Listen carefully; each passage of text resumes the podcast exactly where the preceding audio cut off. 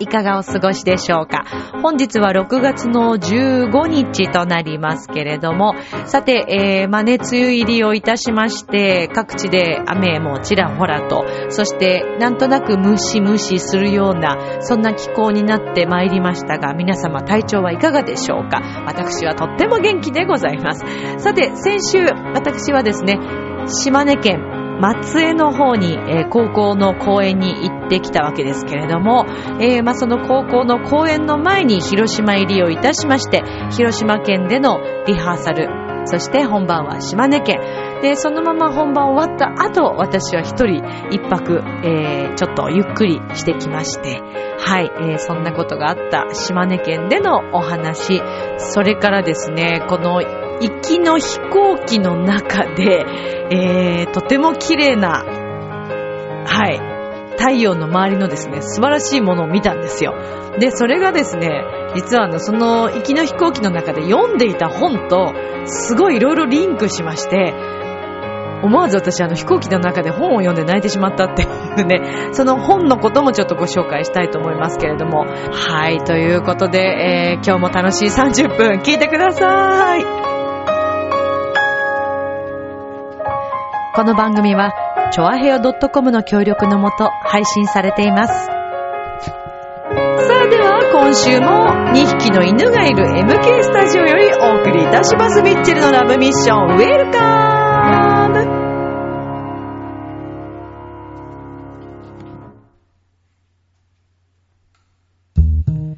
ねえ、楽しんでる？もしかして諦めたりしてない？ジョアヘオ .com を聞いているそこのあなた、ミッチェルと一緒にラブミッション。皆様改めまして、こんばんは、ミッチェルです。ね、行きました。島根県へ。ありがとうございました。もう、ちょうど2年前になりますかね。まあ、あの、先週のラジオの配信はちょっと早めに撮らせていただいているので、島根県の公園に行く前に撮って行ったわけですけれども、6日の日にはですね、まず、えー東京のリーダーと、えーいつも一緒のご一緒してます。もう18年ぐらいの付き合いになりますね。ねえ、もう本当にリーダーいてこそのこのチームなんですけれどもね。まあ、あの、私はですね、この学校公演に関しましては、まあ、いろんな事務所があるんですけれども、こちらはですね、プロシードアーツさんというところで、はい、お世話になっておりまして。で、プロシードアーツの、まあ、お仕事として、えー今回、東京のリーダーと一緒に、広島入りをしたんですね。で、最初ちょっとなんか不思議な流れで、最初なんかね、えっ、とね、飛行機で到着したのは神戸っていうね。神戸からの、神戸の空港でマネージャーさんが車で待っててくれて、神戸から広島へ車で行くっていうね。なかなか、もうその時点で結構ハードですよ。向こうにだって神戸に到着したのは、お昼過ぎぐらいかな？だったんですけどね、気づけばもう夕方ぐらいの時間でしたよね、向こう到着したのね。4時半、5時とかそのぐらいかな。結構時間かかるんですね、車でね。そう、それで、えっ、と、そちらに行きまして、で、今回、あの、私と、えーリーダーは、あのーそうですね、東京組で行ったんですけど、楽器の皆様は、えー広島のメンバーの皆さんと合流をして、で、えー次の日の本番に向けてですね、前日皆さんで合わせるという、あの、形でやらせていただいたんですけども、今回はですね、高校の公演でございまして、はい、えー松江にあります、えっ、と、松江農林高等学校さんですね、に伺ったんですね。で、まあ本当にあの2年前の私一人で初めて、あの、出雲に行きたくてですね、最近話題になってるね、出雲大社さんなんでね。まあでも皆さん退社っておっしゃってましたけどね、現地の方もね。聞いてみたんですけど、やっぱり皆さん退社っておっしゃってるみたいですよ。で、あのー、なので、出雲大社って私言いますけど、出雲大社さんに、あの、行った時にご挨拶して、その、ご挨拶したすぐ後、ごめんなさいね、すっごいうるさいね、今日ね。すごいなんか駆け回ってんですよ、二人。どうしちゃったんですかねなんか興奮しちゃって。出雲大社の何かパワーが来ちゃったんですかね今ね。でね、あのー、そうなんですよ。その2年前行った時に、出雲大社にお参りして、その後ちょっとフラフラしてた時に、それこそプロシーダーツから電話がかかってきて、で、あのー、来年のそう、その時10月だったんで、10月か11月に行ったんで、私。で、来年の7月に、宮城県で公演がありますって言われて、それで行ったのが、7月、私の誕生日の7月1日の、もう本当に思い出に残る素晴らしい公演だったんですけども、で、えっ、ー、と、宮城県の学校に行かせていただいて、で、まあ、すごくいい公演になったんですが、で、その出雲大社に行った時、2年前に行った時に、こういろいろ私レンタカーをして向こうを回ってたんですけど、ちょっと、ちょっと、ちょっとすごいですね、今日二人ね。なんか、さっきまで静かだったんですけど、急になんかね、あの、追っかけっこが始まっちゃったみたいでね、ちょっと抱っこしてみましたね。静かになりましたけど。そう。で、えー、っとですね、そうで、大社さんに行って、そのもう一つ別の神社に行きたくて、車で行ったんですね。で、その車で行く途中に、まあ、ある学校があって、それで、あの、学校をこう見てて、ああ、こっちの方の学校にも公園に行きたいなーなんて、えー、思ったりしたわけですよ。うん。で、そんなことを思っていて、まあちょっと忘れかけてたんですけど、そしたら急にね、島根県での公演がありますと、それ1年後に来ましたね、その話ね。いやー、だからやっぱり、あ、やりたいなーと思っていることっていうのはね、そうやってトントンと何かこう、時間差はね、あるにせよ、うん、やっぱ叶っていくんだなーというのを感じましたけども。で、まあ、今回の公演は広島の本当に皆さん素晴らしいメンバーの皆さんで、えー、高校の公演でしたので、プログラムもいろいろなんですけど、またこのカルメンのですね、先日公演をした後に、またカルメンの、えー、曲がですね、入っておりまして、もうほんと嬉しくてね。で、あの、私は、高校の皆さんにね、こう演奏させていただいて、この曲にはこういう思い入れがあるんだっていうこともちょっとお話をしたんですけども。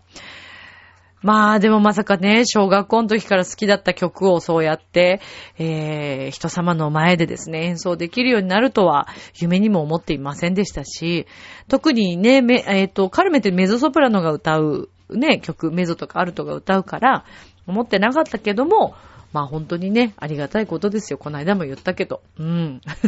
で、まあ演奏させていただきました。で、えっ、ー、と、広島でですね、一日その、リハーサルが終わった後には、あの、リーダーと一緒にせっかくだからってことで、えー、広島のね、お好み焼きを食べに行ったわけですよ。美味しかった。もう、粋なお兄さんがね、美味しく作ってくれて、あとね、瀬戸内レモンっていうね、なんかお酒があったんですね。向こうだけ限定のお酒らしいんですけど、あの、レモンのチューハイみたいな、すごく美味しくて、あの、お好み焼きにものすごく合いました。うん、さっぱりしててね、とっても美味しかったんですけども、えー、っとね、私たちが行った、えー、っと、お店は、コシダさんって言ったかな。越田さん。いや、越田さんだと思うんだよな。確かそうだと思います。今調べたんですけど、越田さんっていう読み方でいいと思います。あの、超えるっていう腰に田んぼの田すごい美味しかったですよ。もう本当ありがとうございました。で、あの、お店のお兄さんが、まあ、何人かいらっしゃるんですけど、で結構遅い時間までそちらやってて、で、なんかね、えっ、ー、とね、八章さんっていうとこも結構有名。あの、ホテルから、泊まったホテルから近いところでちょっと行ったんで、行ける県内で行ったんですけど、で、最初あの、八章さんが有名だよって言われて、で、あの、あとね、みっちゃんっていうとこもね、有名なんですよね。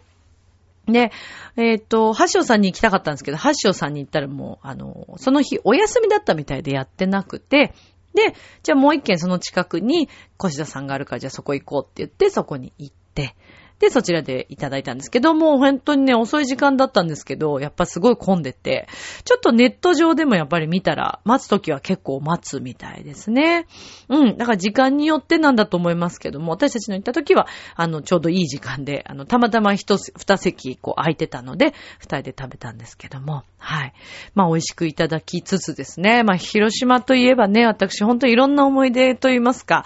えー、えー、ありましてですね、あの、遠距離恋愛ってやつですね。まあ、あの、ラブミッションですから、たまにはまあそういう話もしますけど、かつて以前ですね、広島、東京の人なんですけど、広島に、えー、っと、行ってしまった、行ってしまったというか、まあ、仕事で行行かれた方がおりましてですね。ええ。で、あの、遠距離をしてましたね、その当時。うん、いろいろありましたね。だからなんか、2、3ヶ月に1回ぐらい多分私行ってたと思うんですけど、で、まあ向こうがたまに帰ってくるときは会ってみたいな。で、私も結構広島に行って、もう私の中では、多分でも広島に住むぐらいのつもりではいました、その時ね。懐かしい その遠距離恋愛してた時以来ですね。広島行ったの。うん。だから、よりなんかいろんなことが改装されて、なんか思い出しましてね。いつかまあ広島も公園行きたいななんて思っていたりするんですけど、まあ今回はね、広島入りした後の、まあ島根県だったから、まあ今度また機会があったら、広島の方にも公園行きたいなと思ってるんですけど、元気かな？何してんだろうね？全然もうあの、連絡先とかも全く、うん、もうあの、持ってないですし、まあもうね、連絡取ることはないんですけど、まあでもね、楽しく頑張って向こうで、えー、やってらっしゃるんじゃないかなと。まあご結婚されたようですけどね。そこの情報だけは、えー、知ってるんですけど。まあでも本当にね、いい思い出ですよ。で、おかげで、あの、広島のですね、まあ、中心街の八丁堀っていうところ、東京にも八丁堀あるけど、ね、向こうにも八丁堀ってとこがあって、八丁堀はものすごくこう栄えてるんですよ。で、あの、パルコとか、いろんなお店が、で、商店街もバーっていっぱいあるし、で、その中でですね、確かパルコのちょっと割と近くだったと思うんですけど、あ、いや、違うかな。うん、いや、ちょっとごめんなさい。ちょっと覚えてないんだけど、美味しいアイスクリーム屋さんがあるんですよ。で、多分、あの、広島のメンバーの方にも聞いたらやっぱり知ってて、だから多分ね、広島の方に言えば、あーっておっしゃると思うんですけど、でね、私またこんな感じだからね、お店の名前は知らないんです。お店の名前ちょっと覚えてないんだけど、入り口に大きな熊のぬいぐるみがあるんですよ。で、それ言ったら多分、あーって多分きっと今、広島のね、えー、住んでらっしゃる方は分かってくださると思うんですけど、好きでね、そこのジェラートが。美味しいしね、お値段もすごいリーズナブルだし、何せね、ちょっとメニューが面白くて、あのね、炭炭のアイスとか、あとね、なんだっけあれ、ピスタチオとかもあったような気がするんだよね。そう、確かあったと思うんだ。なんかすごくそういう、あの、天然物というか、あの、すごく惹かれる、女性大好きそうな、うん、あの、種類豊富なね。で、すごくしかもボリューミーで、食べ応えもあって、だけど、そんなにこう、なんていうのかな、後味こう、まったりしすぎないみたいな、とっても美味しいアイスクリームです。もう機会があったら私あれ買って送りたいぐらいな、うん、美味しいんですけどね。まあまあ、ほんとそんなこともいろいろと思い返しつつ、私だって一時スタンプカード持ってたもん。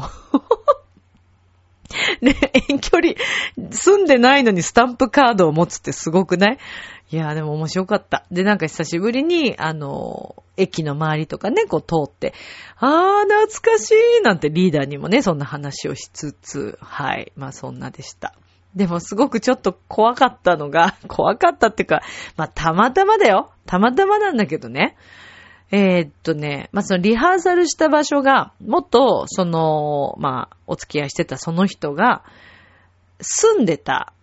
あの、場所が、まあ、ありまして、ちょっと言っちゃうとね、いろいろバレちゃうんで、あれなんですけど、住んでた場所があって、でそこは、あのー、なんて言ったらいいのかな。あ、でもね、それも言っちゃうといろいろバレちゃうから言わないけど、ね、かわいそうだから、ほら、向こうもね、今きっと楽しく頑張って、あのね、生活もあるでしょうし。いや、それでね、あの、そうなんですよ。ちょっとそこのお家には入れないうんです。まあ、それは言っていいか。だから寮なんですよ。寮だったの。寮生活だったから、お家には入れなくって、でも、例えば、車でなんかこう、あの、物取りに行くとか、まあ、その辺うろちょろとかはしたことあるんですけど、で、たまたま今回のリハーサルした場所が、その、元あった寮に近いとこだったんですよ。すごく。で、おーと思って、おっとっとと思いながら、まあもちろん今はそこには住んでないですけど、結婚もされてるしね、向こうは。で、住んでないんだけど、なんか、そうそうしてたの。ここでばったり会ったらどうしようとか あるわけないのにね。なんかいろんなこと考えて、あれ、会ったらどうしようとかいろいろ考えたわけですよ。で、まあ、リハーサルをやって、で、私、カルメンとも歌わせてもらって、で、それ以外私は歌はもうなかったので、あの、あとは司会だけだから、まあ、皆さんの演奏を聞いてたんですね、リハーサルを。そしたらですね、いきなり、いきなりですよ、携帯電話がですね、全く電源が入らなくなりまして、ちょっと怖くないですか？なんだろう、これな、な、なんか邪念なのかなとか、なんかいろんなことを考えました。本当にもう全く、もうビクともしなくて、充電って思うでしょ？充電器も持ってるわけです。で、私のが壊れてんのかと思ったけど、借りてもダメだし、もうまずあの、電気がつかない。あの、充電してくださいみたいなあの、絵が出るじゃないですか。あれすらも出ない。うわー、なんだろうと思って。でも、あわ慌てふためてたわけですよ。そしたら、広島のメンバーの方が、こっから10分ぐらい歩いたところにソフトバンクショップありますよって言って、僕この間そこで携帯変えたんで、なんて言われて、あ、じゃあちょっと行ってきますね、なんて言って、まだリハーサル1時間以上あったんで、じゃあちょっと私行ってきますって言って、抜け出して、ちょっと仕事のね、電話とかメールもできないと困っちゃうんでって言ったんですよ。で、テクテクテクテクテクテクテクテク歩いて行ったんですけど、な、かなかなか出てこなくて、まっすぐって言われたんだけど、道わかんないってちょっと不安になるじゃないですかって、あ、ないな、ないなと思いながら。で、えー、途中道に迷いそうになった時にですね、なんかちょっと、こう、なんていうのかな。私にとって結構ね、キーポイントなね、言葉がなんか出てきたんです。それお店の名前なんですけど、で、あの、その名前が出てきたことで、ちょっと安心感があったんですよ。あ、あ、なんか、な、何かを感じるな、みたいな、ちょっと安心感があって、で、行ったら、お店閉まってて、嘘でしょと思ってしまってて、で、その隣に、サティが、サティかな？イオンか。イオンがあって、で、そちらに行って、すいません、電気屋さんあるって聞いたんですけどって言ったらないと言われて、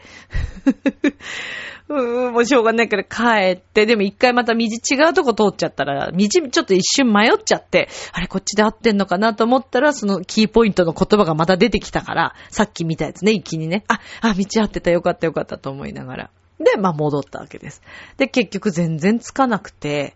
もうだから携帯使えない状態のまま、まあ過ごしたわけですね。で、次の日、朝。まだでもどっかで、あの、諦めきれてないので、一応充電器はかけといたんです。でもやっぱりビクともせず。で、まあ広島を後にしまして、島根県に入りました。島根県に入ってしばらくしまして、また触ったんですね、電源を。入ったんです。なんだろうね、これね。うっそーと思って。そしたら、電源入りました。で、そのさっき言ったキーポイントの言葉がありましたよね。で、そのキーポイントの言葉をよく発してる友達がいるんですけど、なんと、つけたらその友達から、ちょうど私がそのキーポイントの言葉を見たぐらいの時間帯で、えー、メールが来ていたというね。ねえ、すごいでしょ？すごいんですよ。そういうメッセージあるからね、みんな本当に。だからまあ向こうも発してたんでしょうね。メッセージをね。大丈夫だよ、みたいなね。大丈夫だよかわかりませんけど、ちょっと発されてた感じがね。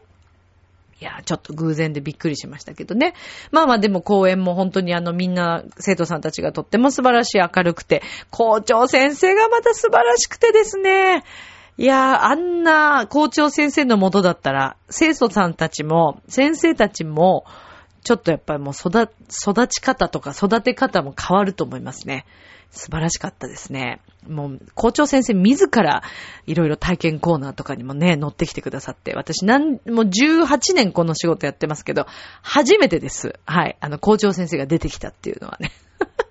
素晴らしかったですね。うん、すごくいい学校でした。で、あの、本当に広島のメンバーの皆さんもとっても演奏素晴らしくてですね、当日も楽しくご一緒させていただいたんですけど、まあ予定になかったミッチェローニをですね、どうしようと思って、でもなんか演目的にできるかもと思って、衣装は持っていかなかったんですけど、事務所が持ってた衣装が、ちょっとカツラとかもあって、あ、で、私鼻だけ持ってたのね。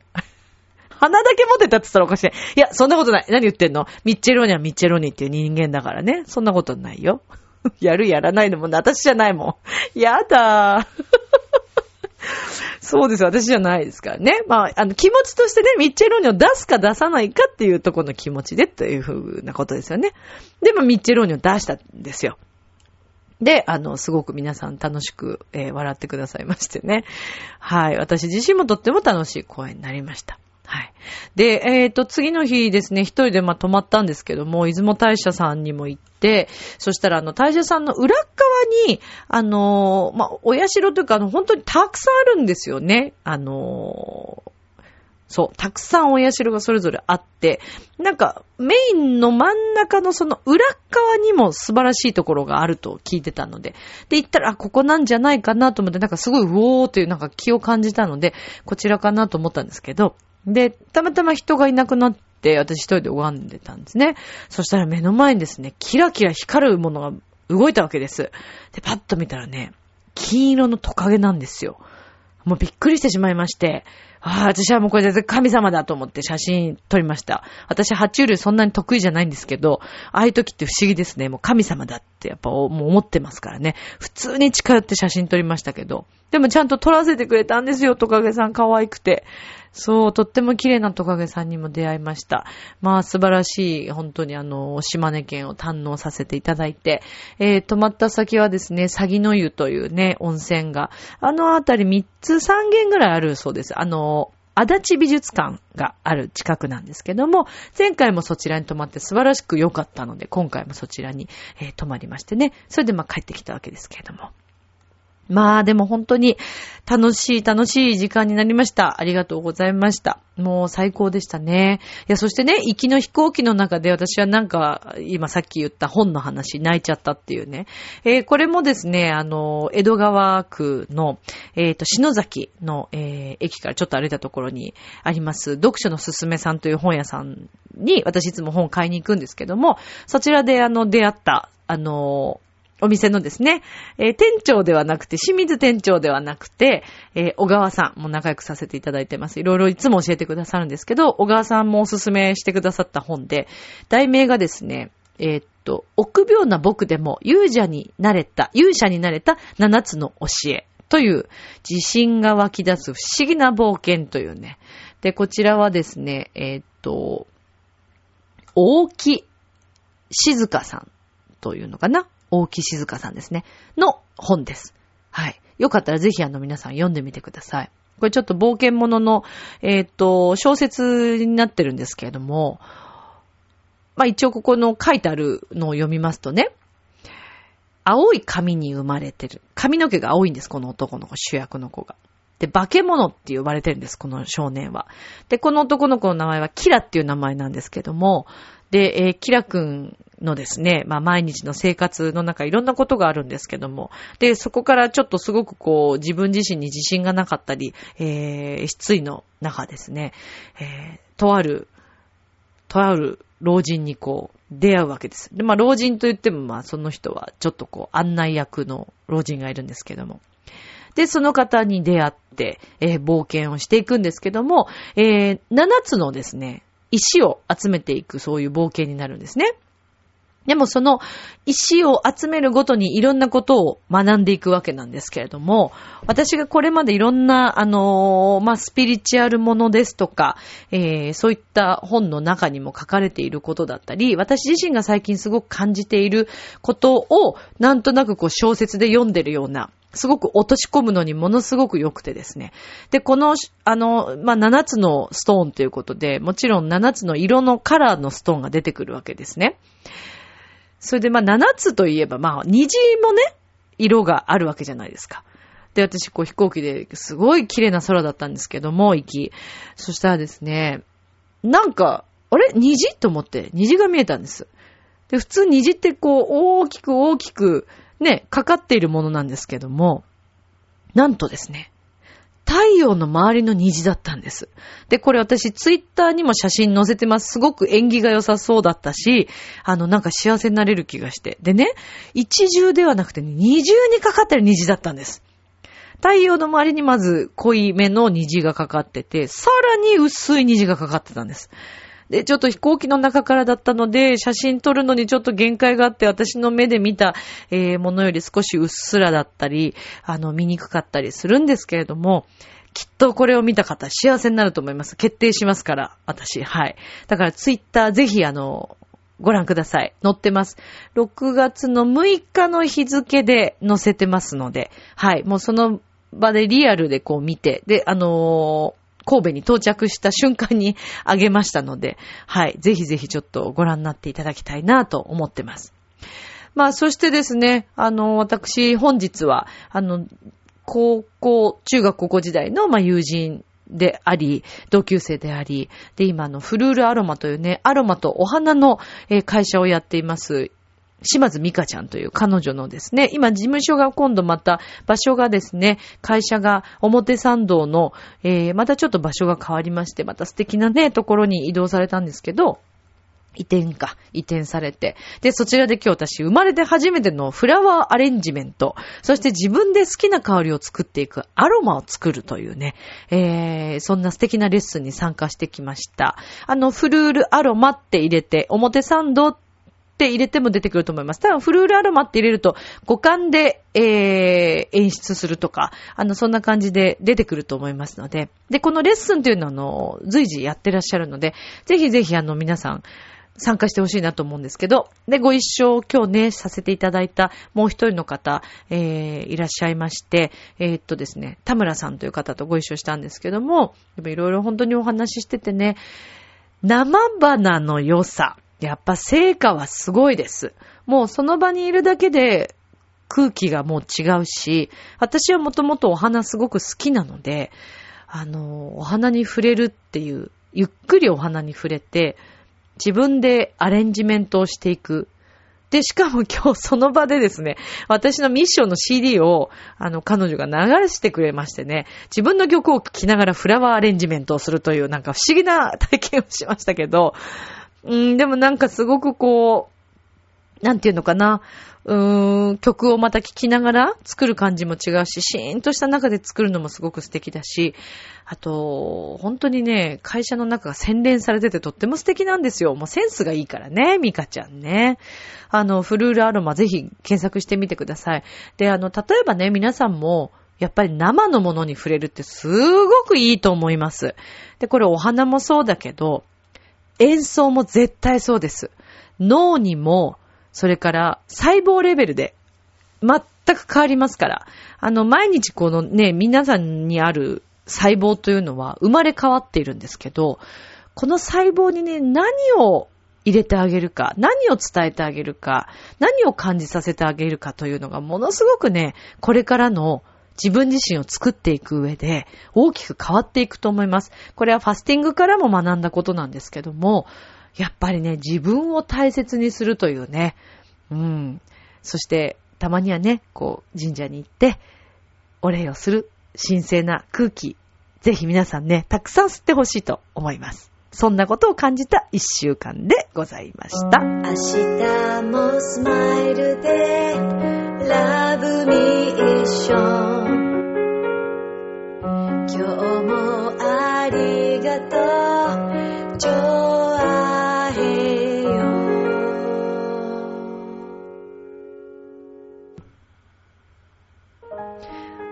ということでエンディングでございます。まあ、毎週毎週何かしらいろんなことを、はい、経験しているわけでございますけれども、あの、本の紹介はね、随時、あの、していきたいと思います。まだまだたくさん私も、あの、毎日こう本を読んでいて、えー、いろいろ伝えていきたいなと思っている本があります。そしてやっぱり何と言っても自分でやっぱり足を運んで、その店舗に行って見てみる。この言葉がパッとこう自分のところに入ってきた時っていうのは、それが結構ね、メッセージだったり、そして今必要なことだったりすることがあるので、